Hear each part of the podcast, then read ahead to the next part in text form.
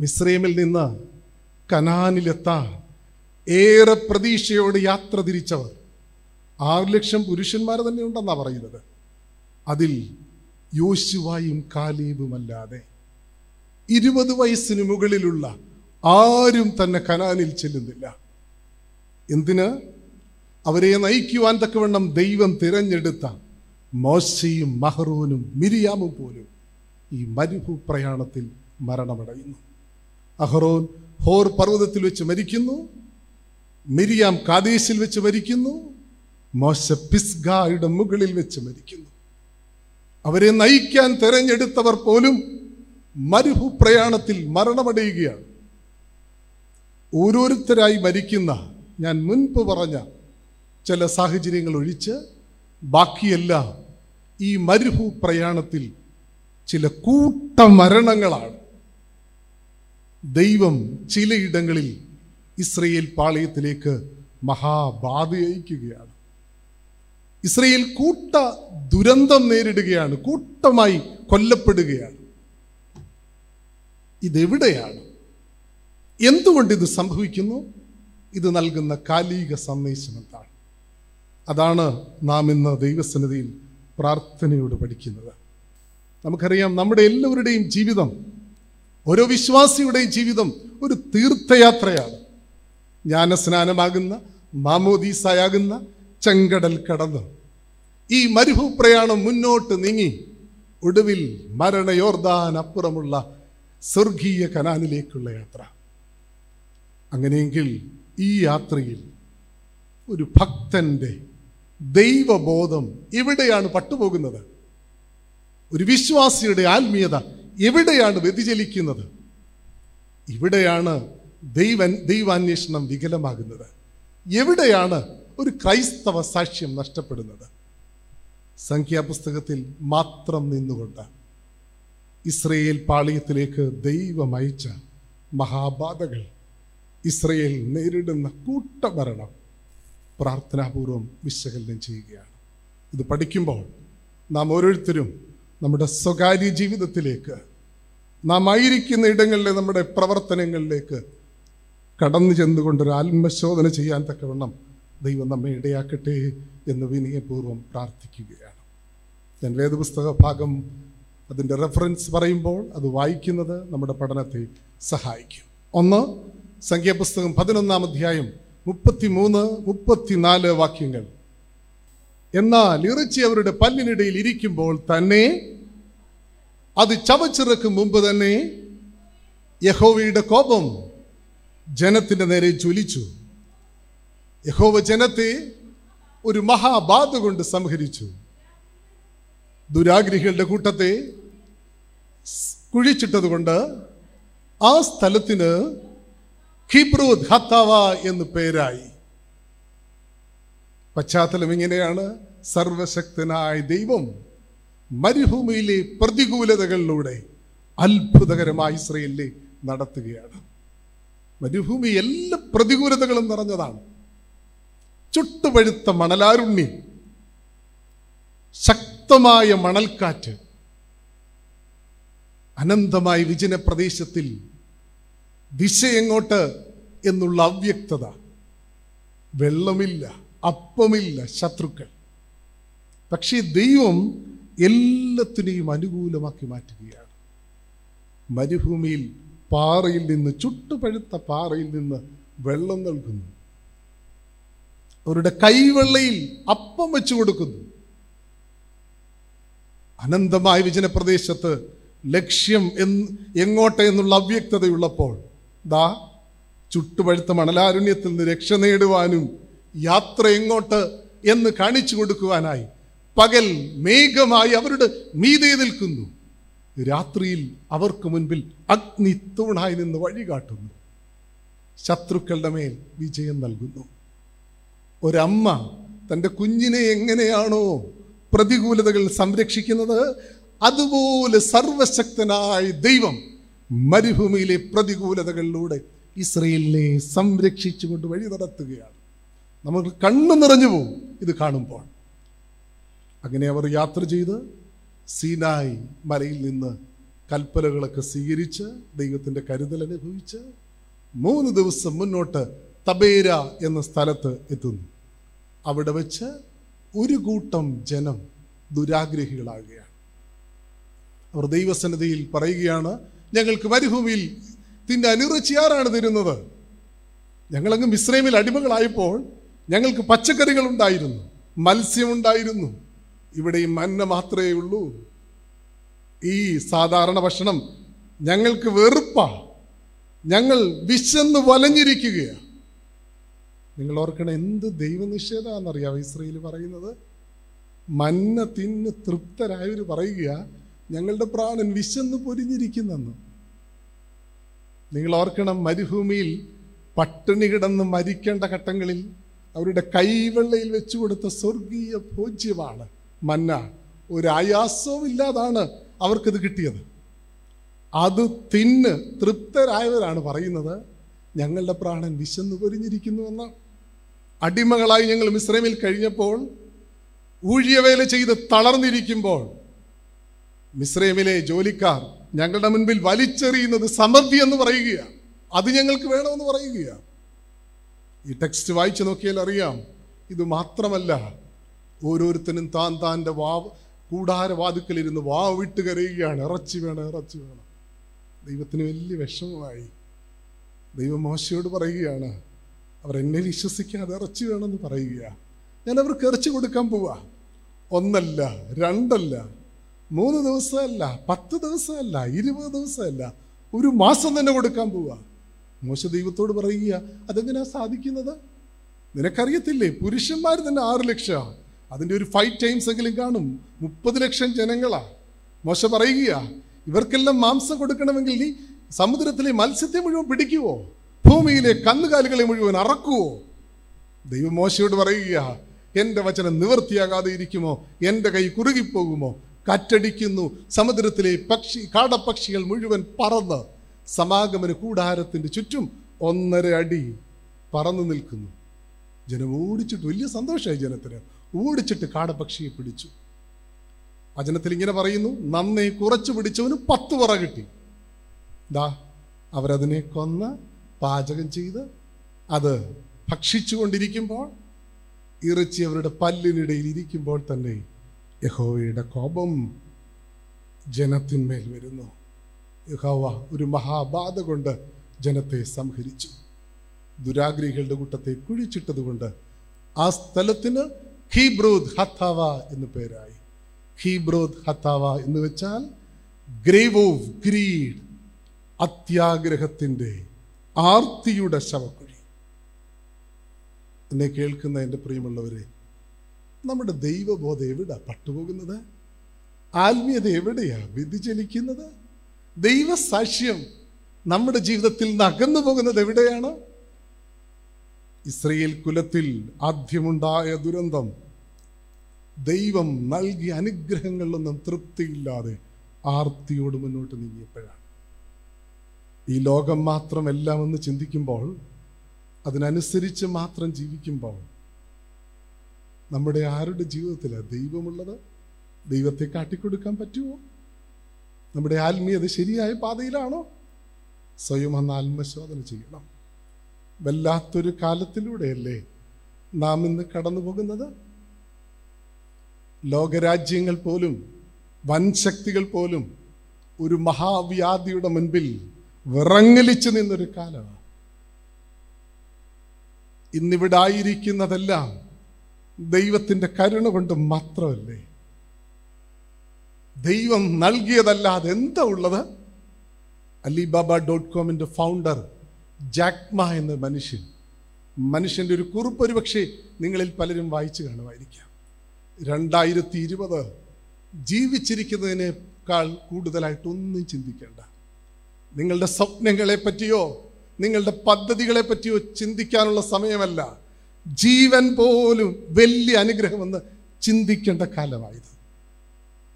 ദൈവം നൽകിയത് മാത്രമല്ലേ? കോവിഡിന്റെ പശ്ചാത്തലത്തിൽ ഞാൻ എന്റെ എല്ലാ സ്നേഹിതരെയും വിദേശത്തുള്ളവരെ വിളിച്ചു. ഞാനും അതുപോലൊരു പ്രതിസന്ധിയിൽ മറ്റൊരു രാജ്യത്തായിരുന്നു. ഞാൻ വിളിച്ച സമയം എന്റെ ഒരു സ്നേഹിതൻ പറഞ്ഞത് കേട്ടപ്പോൾ എന്റെ കണ്ണു നനഞ്ഞു പോയി. അച്ഛാ ഒന്നര മാസമായി ജോലി നഷ്ടപ്പെട്ടിട്ട്. അമ്മയെയോ ഭാര്യയെയോ കുഞ്ഞുങ്ങളെ അറിയിച്ചി കുഞ്ഞുങ്ങളെ അറിയിച്ചിട്ടില്ല. അറിയിച്ചാൽ അവർ തക തകർന്നു പോകും. അങ്ങനെയാ ഞങ്ങളുടെ ജീവിതം. അതുകൊണ്ട് ആരുടെയെങ്കിലും കയ്യിൽ നിന്ന് പണം കടമേടിച്ച് കഴിഞ്ഞ രണ്ട് മാസവും അയച്ചു കൊടുത്തു. എന്റെ സ്നേഹിതരിൽ പലർക്കും കോവിഡാണ്. എനിക്ക് പുറത്തിറങ്ങാൻ പറ്റില്ല. മുറിക്കകത്തിരിക്കുകയാണ്. അച്ഛ ഒറ്റ ആഗ്രഹമേ ഉള്ളൂ. അനാഥപ്രേതം പോലെ ഇവിടെ കിടന്ന് മരിക്കരുത്. ഞാൻ മരിച്ചോട്ടെ എനിക്ക് കുഴപ്പമില്ല. ഒറ്റ ആഗ്രഹം. എന്നെ നാട്ടിൽ കൊണ്ടുവന്ന് എന്റെ അപ്പന്റെ കല്ലറയിൽ ഒന്നിടണം നിങ്ങൾക്ക് പറഞ്ഞാൽ ഇത് മനസ്സിലാകില്ലായിരിക്കും ഒരു പക്ഷേ. ഒരു സാധാരണ പ്രവാസിയോടൊന്ന് ചോദിച്ചു നോക്കണം. അവൻ പറയും മറ്റൊരാഗ്രഹം കാണില്ല. ഇങ്ങനൊരു കാര്യമെങ്കിലും നടക്കണമെന്നുള്ള പ്രാർത്ഥന മാത്രമേ ഉള്ളൂ. പ്രിയമുള്ളവരെ ദൈവം തന്ന അനുഗ്രഹങ്ങളെയൊക്കെ മറന്ന് ഈ ലോകം മാത്രമാണെല്ലാം എന്ന് ചിന്തിക്കുമ്പോൾ അതിനുവേണ്ടി എങ്ങനെയും നീങ്ങുമ്പോൾ നമ്മുടെ ജീവിതത്തിൽ എവിടെയാ ദൈവമുള്ളത്? സ്വയം ഒന്ന് ആത്മശോധന ചെയ്യേണ്ട കാലമായത്. ലിയോട്ടോൾസ്റ്റോയുടെ അത്യുദാത്തമായ ഒരു short സ്റ്റോറിയുണ്ട് how much land does a ഒരു മനുഷ്യന് എത്ര സ്ഥലം വേണം? അതിന്റെ രൂപഭേദമുള്ള കഥകളൊക്കെ ഒരുപക്ഷെ നിങ്ങൾ വായിച്ചു കാണുമായിരിക്കാം.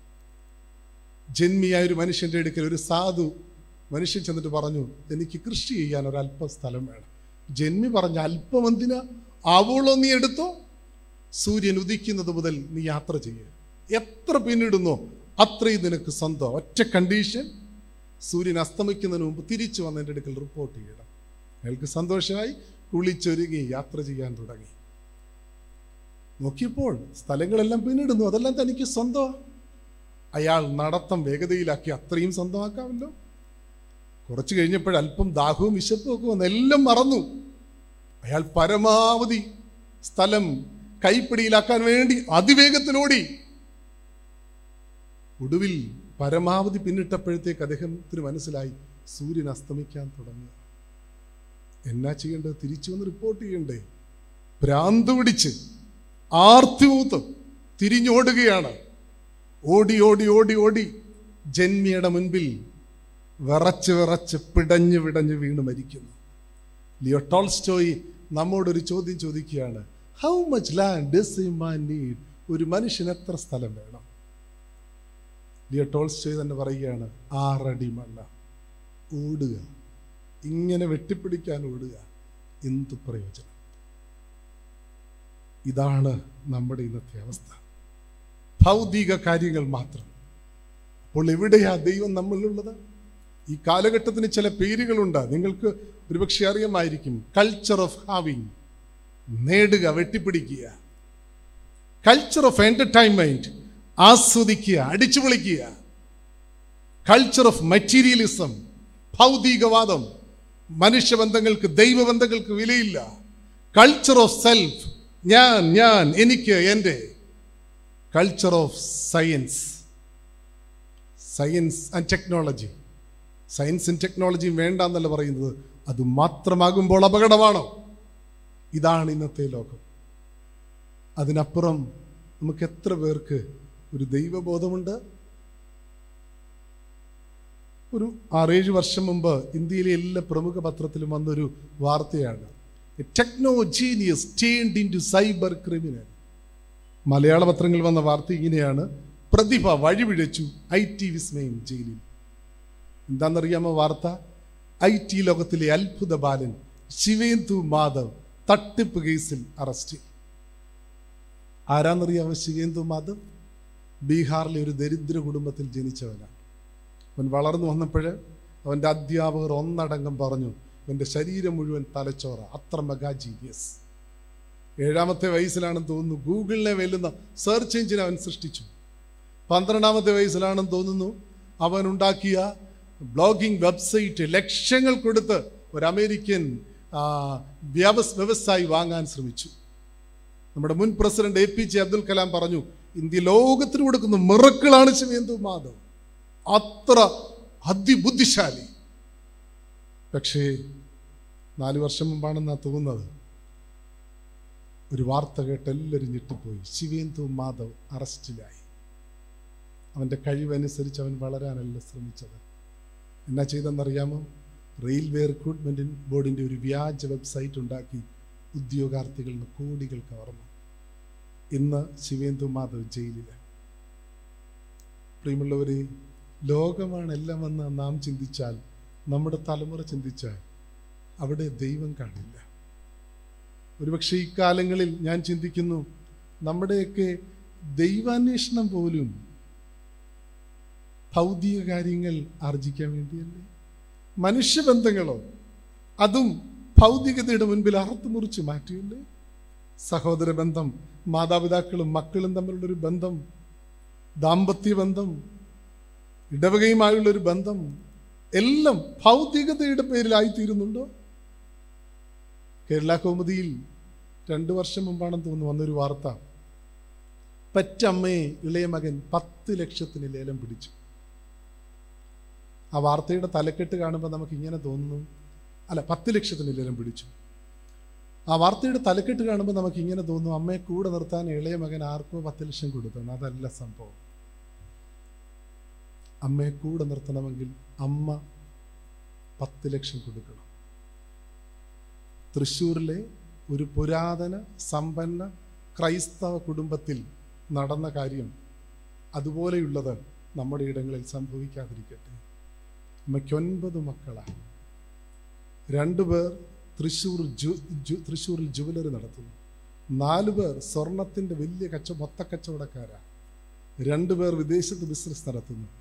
ഏക മകളുടെ ഭർത്താവ് ബാങ്ക് മാനേജർ. ഭർത്താവ് മരിച്ചു. അതോടുകൂടി അമ്മയുടെ അധോഗതി ആരംഭിച്ചു. മക്കളുടെ വീട്ടിൽ മാറി മാറി കയറി ഇറങ്ങണം. കുറച്ച് കഴിയുമ്പോഴത്തേക്ക് അവർക്ക് മടുപ്പാണ്. അതുകൊണ്ട് അമ്മ ഒരു കാര്യം ചിന്തിച്ചു. ബാങ്കിൽ കുറേ പണമുണ്ടല്ലോ.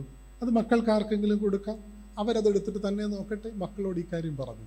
മക്കൾ വിചാരിച്ച് അമ്മയുടെ ബാങ്ക് അക്കൗണ്ടിൽ ഒത്തിരി കാണുമെന്ന്. അവർ അമ്മയോടൊപ്പം കൂടിയിട്ട് ലേലം വിളി നടത്തി. ഒരാൾ പറഞ്ഞു അമ്മയെ നോക്കണമെങ്കിൽ പന്ത്രണ്ട് ലക്ഷം വേണമെന്ന് ഒരാൾ പറഞ്ഞു പതിനഞ്ച് ലക്ഷം. ഒരാൾ പതിനെട്ട് പറഞ്ഞു ഒരാൾ ഇരുപത് പറഞ്ഞു. ഏറ്റവും കുറച്ച് പറഞ്ഞത് ഇളയ മകനാണ് പത്ത് ലക്ഷം. പാവം അമ്മയുടെ കയ്യിൽ പത്ത് ലക്ഷം രൂപ മാത്രമേ ഉണ്ടായിരുന്നുള്ളൂ. അത് വിഡ്രോ ചെയ്ത് അതുപോലെ കൊടുത്തു അപ്പോഴെങ്കിലും ഒരു കുറ്റബോധം തോന്നി വേണ്ടാന്ന് പറയുന്ന മക്കളാ കാണുന്നതെന്നൊക്കെ ആയിരിക്കാം നമ്മൾ ചിന്തിക്കുന്നത്. എന്ത് ചെയ്തെന്നറിയാമോ? അതുപോലെ മേടിച്ച് അമ്മയും കൊണ്ടുപോയി. ചങ്കുറപ്പോടാണ് അമ്മ ഇത് പോയത് എന്ന് ചിന്തിച്ചാലും മനസ്സ് തകർന്ന ഒരമ്മയുടെ ദയനീയ മുഖം കാണാൻ പറ്റുന്നില്ലേ? ഇടയ്ക്ക് വെച്ച് ബന്ധുക്കൾ ആരും അമ്മയോട് ചോദിച്ചു അമ്മ മക്കളെ പറ്റി എന്നാ പറയുന്നു? മക്കളോ? അവരൊക്കെ എന്നേ മനസ്സിൽ നിന്നും മരിച്ചിരിക്കുന്നു. പ്രിയമുള്ളവരെ എല്ലാം ഭൗതികതയുടെ പേരിലായിരിക്കുകയാണ്. അവിടെ അങ്ങനെയുള്ള ഇടങ്ങളിൽ എവിടെയാ ദൈവം ദാമ്പത്യ ബന്ധങ്ങളിൽ സഹോദര ബന്ധങ്ങളിൽ നാം ആയിരിക്കുന്ന പ്രവർത്തന രംഗങ്ങളിൽ പണമാണ് അടിസ്ഥാനമെന്ന് ചിന്തിക്കുമ്പോൾ ലോകമാണ് അടിസ്ഥാനമെന്ന് ചിന്തിക്കുമ്പോൾ ഈ ജീവിതത്തിന്റെ മോഹങ്ങളാണെല്ലാമെന്ന് ചിന്തിക്കുമ്പോൾ ഒരിക്കലും ദൈവത്തെ കട്ടിക്കൊടുക്കാൻ പറ്റില്ല. ദൈവത്തെ അന്വേഷിക്കുന്നത് പോലും ഒരുപക്ഷെ നമ്മുടെ ഭൗതിക കാര്യങ്ങൾ ഇങ്ങനെ സാധിക്കാൻ വേണ്ടിയാണെങ്കിൽ അത് കിബ്രോധത്താവായ ഒരു പ്രൊട്ടസ്റ്റൻ മാസികയുടെ പുറംചട്ട ഒരിക്കൽ കണ്ടു. ബിസിനസ്സിൽ വിജയിക്കാൻ ഞങ്ങളുടെ പ്രാർത്ഥനാ വലയത്തിൽ പങ്കുചേരും. ബിസിനസ്സിൽ വിജയിക്കേണ്ട എന്നോ പ്രാർത്ഥനാ വലയത്തിൽ പങ്കുചേരണ്ട അല്ല ഞാൻ പറയുന്നത്. പക്ഷേ ബിസിനസ്സിൽ വിജയിക്കാൻ വേണ്ടി മാത്രം പ്രാർത്ഥനാ വലയത്തിൽ പങ്കുചേരുന്നത് അത് കിബ്രോത് ഹത്താവായല്ലേ ഇവിടെ എവിടെയാ ദൈവം ഉള്ളത്? ഒന്ന് ചിന്തിച്ച് നോക്ക്.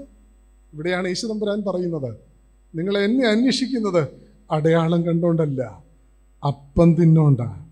അപ്പം തിന്ന് തൃപ്തരായതുകൊണ്ടാ.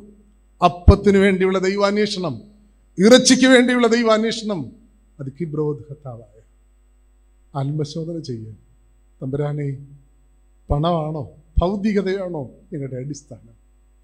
അങ്ങനെയാണെങ്കിൽ നീ ഞങ്ങളിലില്ല ഒന്ന് സ്വയം ആത്മശോധന ചെയ്യും.